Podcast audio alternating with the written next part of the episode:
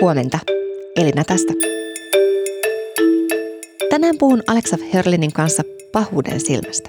Palantir on ehkä maailman pahamaineisin pörssiyhtiö, jonka asiakkaita ovat esimerkiksi yhdysvaltalaiset tiedusteluorganisaatiot.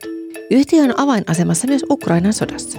Mutta mikä on suomalaisen satelliittiyhtiö ICEYEn suhde Palantiriin? Tänään on keskiviikko 26. huhtikuuta ja tämä on HS VISIOn podcast.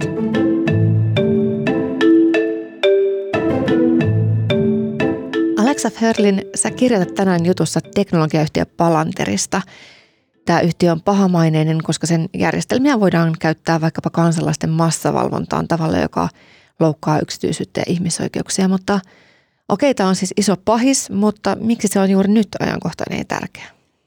Niin, Palantir on ollut oikeastaan koko 2000-luvun aika ajankohtainen ja tärkeä. Että se on ollut selkeästi oleellisessa roolissa tässä, kun esimerkiksi Yhdysvaltain tiedusteluviranomaiset ovat paisuneet ihan valtavasti ja ihmisiä tavalla tai toisella valvotaan jatkuvasti enemmän internetissä ja muissa tietoverkoissa. Ja viime aikoina Palantir itsessään on kasvanut hirveästi. Se esimerkiksi tarjoaa julkiseen terveydenhuoltoon ja monille firmoille, ei pelkästään puolustusvoimille ja tiedusteluorganisaatioille näitä ohjelmistoja. Ja on sen nimi ponnahtanut tuolla Ukrainan sodassakin esiin. Eli monella tavalla tärkeä osa sitä, mitä me kirjoitetaan teknologian vallasta ja sen vaikutuksista, mutta ennen kuin mä tutustuin tähän Palantirin teknologiayhtiönä, niin tämä sana tarkoitti mulle ainakin jotain muuta. Palantirin nimi nimittäin viittaa Taru Sormusten herrasta teoksessa esiintyviin näkykiviin, tällaisiin kristallipalloihin. Ja kun joku katsoo kiveen, hän voi nähdä muut kiviin katsojat ja puhua heidän kanssaan. Ja vähän niin kuin fantasiamaailman Teams-puhelut. Mutta ne, joilla on suuri voima, voi katsoa sitten näillä kivillä, minne haluavat. Ja Sormusten herrassa Palantirit on nimenomaan pahisten käsissä, Sauronin ja Sarumanin. Ja tässä kohtauksessa myös Kondorin käskynhaltijan Denethorin. Kuunnellaan. Silloin Denethor äkkiä nauroi. Hän ryhdistäytyi täyteen mittaansa kaikessa ylpeydessään, astui nopeasti takaisin pöydän luo ja nosti siitä tyynyn, jolla hänen päänsä oli levännyt. Hän tuli ovelle ja poisti päällisen ja katso. Hänellä oli käsissään Palantir. Ja kun hän kohotti sen, tuntui niistä, jotka sen näkivät, kuin pallo olisi alkanut hehkua sisäistä valoa, ja punainen tuli valaisi valtiaan laihat kasvot, jotka näyttivät kovaan kiveen veistetyiltä, ja mustat varjot tekivät ne teräviksi. Ne olivat ylhäiset, ylpeät, kauheat kasvot. Hänen silmänsä kiiluivat. Ylpeydessään ja epätoivossaan, hän huusi. Sokeiksiko luulit sinä valkean tornin silmiä? Ei, enempi olen nähnyt kuin tiedät, harmaa houkka. Sinun toivosi on sulaa tietämättömyyttä. Mene ja aherra parannuksen töissä, käy taisteluun. Turhuutta. Sillä hetken saatte juhlia voittoa kentällä, ehkä päivän verran, mutta siitä voimasta kuin nyt nousee, ei voittoa tule. Tätä kaupunkia kohti on kurottunut vasta yksi sen sormista. Kaikki itä on liikkeessä. Ja nytkin toivosi tuulahdus sinut pettää ja kuljettaa Anduinia ylös mustapurjeista laivastoa. Länsi on hävinnyt. On aika niiden lähteä, jotka eivät tahdo elää orjina. Se oli Heikki Määttäsen lukema sitaatti J.R.R. Tolkienin teoksesta Taru Sormusten herrasta, kuninkaan paluu. Aika oukutoa haluta nimetä yhtiötä tällaisen esineen mukaan, vai mitä Alex? Joo, se koko Palantirin tausta on kyllä tosi mielenkiintoa, koska siinä on piilaakson ehkä ristiriitaisin suursijoittaja Peter Thiel on aikoinaan perustanut sen. Thiel tunnetaan niin kuin ehkä, en tiedä allekirjoittaako Thiel itse tätä, mutta ainakin mä oon saanut käsityksen, että hän on aika sellainen nihilistinen äärilibertaari maailmankatsomus ja toisaalta sitten hän ei, vaikka hän suhtautuu valtioon omassa ideologiassa oman päänsä sisällä selkeästi tosi kriittisesti, niin hänellä ei ole silti mitään ongelmia tarjota Palantir-ohjelmistoa maailman niin kuin pahamaineisimme ja voimakkaammille valvontaorganisaatioille. Mutta toki niin se yleensä piilaksossakin menee, että raha lopulta sitten määrää, että mitä tehdään, eikä ehkä ne ideologiat niinkään. Mm. No mitä tämä meidän päivän Palantir siis tarkalleen ottaen tekee? Mikä on sen tuote ja teknologia? No ne on eräänlaisia toiminnanohjausjärjestelmiä tai käyttöjärjestelmiä, millä jos esimerkiksi Palantir myy NSAlle ohjelmistoa, niin se mitä julkisesti tiedetään, mikä on lopulta aika vähän, niin tiedetään, että se Palantirin ohjelmisto koko lukuisista eri tietokannoista, datalähteistä yhteen tietoa, murskaa niitä algoritmeja ja tarjoaa sitten niille NSA-analyytikoille ja loppukäyttäjille ikään kuin järkevässä muodossa sen.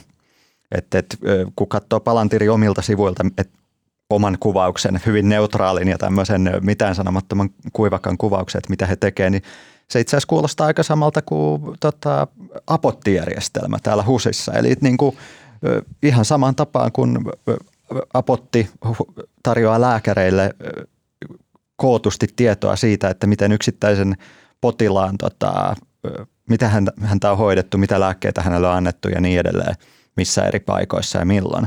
Se on ihan valtava dataoperaatio, mikä siellä Apotin taustalla on, niin samaan tapaan vaikuttaa siltä, että Palantirin ohjelmistot koko eri lähteistä tietoa, mistä liekää internetin syövereistä kaivaa tietoa, ehkäpä yksittäisistä ihmistä, yksittäisistä kansalaisista ja sitten NSA pystyy tekemään johtopäätöksiä ja mahdollisesti toimenpiteitä kansalaisia kohtaan. Ja hauskana anekdoottina vaan, että vaikka mulla tuli Palantiria tutkiessa mieleen just Apotti siitä, niin sitten mä huomasin, että että tosiaan Palantir tarjoaa myös terveydenhuollon käyttöjärjestelmiä ja toiminnanohjausjärjestelmiä, esimerkiksi Briteissä NHS. Brittien kansallinen terveysjärjestelmä käyttää Palantirin järjestelmiä. Pikkasen yllättävä.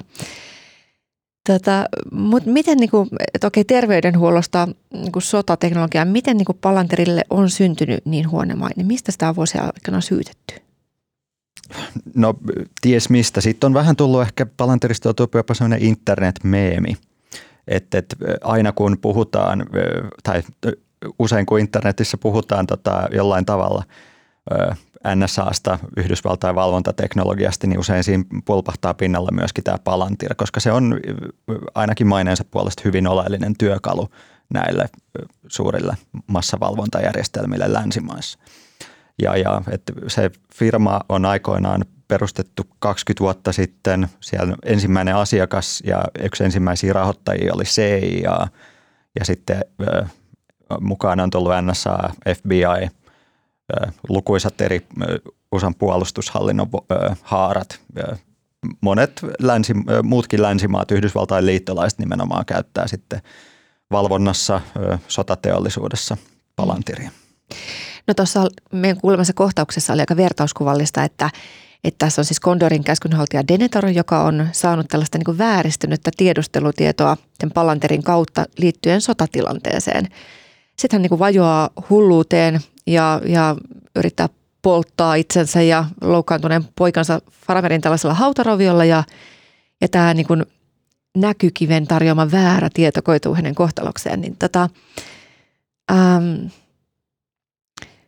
tähän vähän niin kuin liittyen, että tämän Palantir-yhtiön toimitusjohtaja on taas sitten markkinoinut tätä sovellusta vähän tällaisin hätkähdyttävin sanankääntein. Sä kerrot tässä jutussa, että Karpin mukaan Palantirin algoritmien voimaa voi verrata sotatilanteessa taktisiin ydinaseisiin. Niin mikä tämän Palantirin rooli nyt Ukrainassa sitten on? Joo, kuten Palantirista yleisesti, siitäkin tiedetään lopulta aika vähän ja se mitä tiedetään on pitkälti sitä, mitä Palantir itse on halunnut kertoa siitä, mitä he tekevät Ukrainassa. Mutta siitä on muutama uutisjuttu, missä selkeästi Palantir on ikään kuin tarjonnut toimittajille suoraan, ikään kuin antanut tiedot toimittajan lapaan juuri niiltä osin kuin mitä Palantirille on itselleen sopinut. Ja siitä voi päätellä näistä tiedonmurusista ja muutamista jutuista, että kun Ukrainassa rintamalla tietysti tilanteet muuttuu jatkuvasti ja sieltä tulee hirveästi dataa eri lähteistä. Tulee sieltä niin kuin ihan rintamalta juoksuhaudoista dataa, mitä sotilaat näkee ja kuvaa ympäriinsä. Sitten mitä ehkä askeleen kauempana nähdään siinä muutaman 100 metrin päästä. Sitten satelliiteilta, droneilta, sitten kaikesta muodostuu jatkuvasti, paitsi ihan normaalia ikään kuin kuvaa, niin lämpökameraa ja night visionia tämmöistä ja ties mitä kuvaa ja dataa siitä, että mitä siellä rintamalla tapahtuu. Ja se Palantir koostaa näistä kaikista eri datalähteistä ikään kuin jonkinnäköisen yleiskuvan sit sinne tulenjohtoon ja upseeritasolle. Ja sitten he pystyvät sieltä Palantirin järjestelmistä paitsi katsomaan, että mitä siellä tapahtuu, niin antaa myöskin käskyjä, valitsee eri ikään kuin toimintamalleja. Se kuulostaa oikeastaan vähän semmoista reaaliaikaiselta sotapeliltä, reaaliaikaiselta strategiapeliltä. Mutta tietysti kyseessä ei ole peli, vaan ihan oikea sota. Sä viittaat tässä Washington Postin juttuun Palantirin ohjelmistojen käytössä Ukrainan sodassa ja tässä, miten kaupallisten satelliittien tietoja käytetään siinä.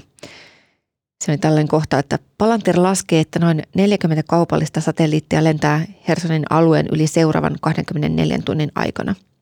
Palantir käyttää tyypillisesti noin 10 kaupallista satelliittiyhtiötä, mutta voi laajentaa tarjontaansa kaikkiaan 306 kaupalliseen satelliittiin, jotka voivat tarkentaa 3,3 metrin etäisyydelle.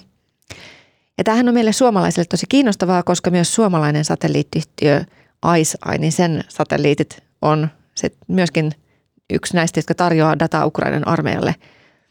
Ja Alex, sulle selvisi, että ICEYEn ja Palantirin välillä ihan oikeasti on yhteys. Joo, mä olin aiemminkin kuullut ihan sieltä täältä huhuja siitä, että ICEYElla ja Palantirilla saattaisi olla jotain yhteistyötä ja sitten mä lähetin vaan sähköpostin ICEYElle, että kommentoitteko mitenkään näitä huhuja, että onko tiedossa, että teettekö yhteistyötä Palantirin kanssa ja jos niin millä tavalla. Ja sieltä tuli aika niukka, mutta vastaus kuitenkin. He sanoi, että kuten julkisista tiedoista voi päätellä, niin he toimivat Palantirin kanssa samassa ekosysteemissä Ukrainassa. Sen tarkemmin siitä he eivät sitten avanneet tätä yhteistyön laatua, mutta kyllä tästä nyt näistä tiedoista, mitä paitsi Washington Postin jutun ja ICEYEn vastauksen perusteella voi päätellä, niin siellä Palantirin järjestelmiin virtaa suomalaisen satelliittiyhtiön dataa jatkuvasti ja selkeästi sillä on ainakin jonkinlainen vaikutus myöskin siihen, että miten se Ukrainan sota siellä etenee. Se jää sitten vähän pohdittavaksi, että minne muualle ICEYEn suomalaisen satelliittiyhtiön välittämä data virtaa sitten. Että se tiedetään, että ICEYElla on CIA-taustaisen rahaston rahoitusta, jolla myös sama rahasto sijoitti aikoinaan Palantiriin. Ja lisäksi voi kysyä, että mitä kaikkea muuta esimerkiksi ICEYE tekee Yhdysvaltain armeijankin kanssa. Et, niinhän se on aina uusissa teknologioissa, että niitä voi käyttää hyvään ja pahaan ja se nyt ehkä jää sitten kuulijoiden pääteltäväksi, että mikä siitä on oikea ja mikä väärin. Niin se, että tekee, että on saanut asiakkaakseen Yhdysvaltojen armeijan, se, että on mukana kaupallisten satelliittien joukossa, joita Ukrainan armeija pystyy hyödyntämään, niin eikö tässä kuitenkin niin ICEYE ja Palantir ole niin hyvällä siellä? Et tarvitaan se näkykivi, joka tarjoaa oikeaa tilannetietoa Ukrainan sodan voittamiseksi, joten eihän tämä sinänsä ole vain huono asia. Ilman muuta. Se on sillä, eihän teknologialla itsessään ole mitään mielipidettä, mutta vaan me ihmiset sitten muodostetaan itsessä mielipide. Varmasti monet voi olla ihan perusteltu sitä mieltä, että se mitä Ukrainassa nyt tapahtuu on ihan perusteltua ja ikään kuin oikein, moraalisesti kestävää, mutta selkeästi sitten toisaalta Palantir yhtiönä on vähän ristiriitaisempi asia. Kaikkialle ulottuva valvontaverkosto liittyy siihen aika oleellisesti, että asioilla on monta puolta. Niin kuten Palantir näkykivet Sormusten herrasta, niin satelliittinäkykivet tuolla avaruudessa, niin niitä voi käyttää hyvään ja pahaan. Just näin. Kiitos Alex. HS VISIO on talouteen, politiikkaan ja teknologiaan keskittyvä sivusto, jonka jutut ilmestyy osana Helsingin Sanomien tilausta. Ne löytyy Hesarin sovelluksesta ja osoitteesta hs.fi. Jos sulla ei ole vielä HS:n tilausta, niin sä voit kokeilla sitä 2 viikkoa ilmaiseksi osoitteesta hs.fi kautta parempaa kuunneltavaa. Äänestäjä kuvasta sekä leikkauksesta vastaa tänään Janne Jälki. Ja mun nimi on Elina Lappalainen.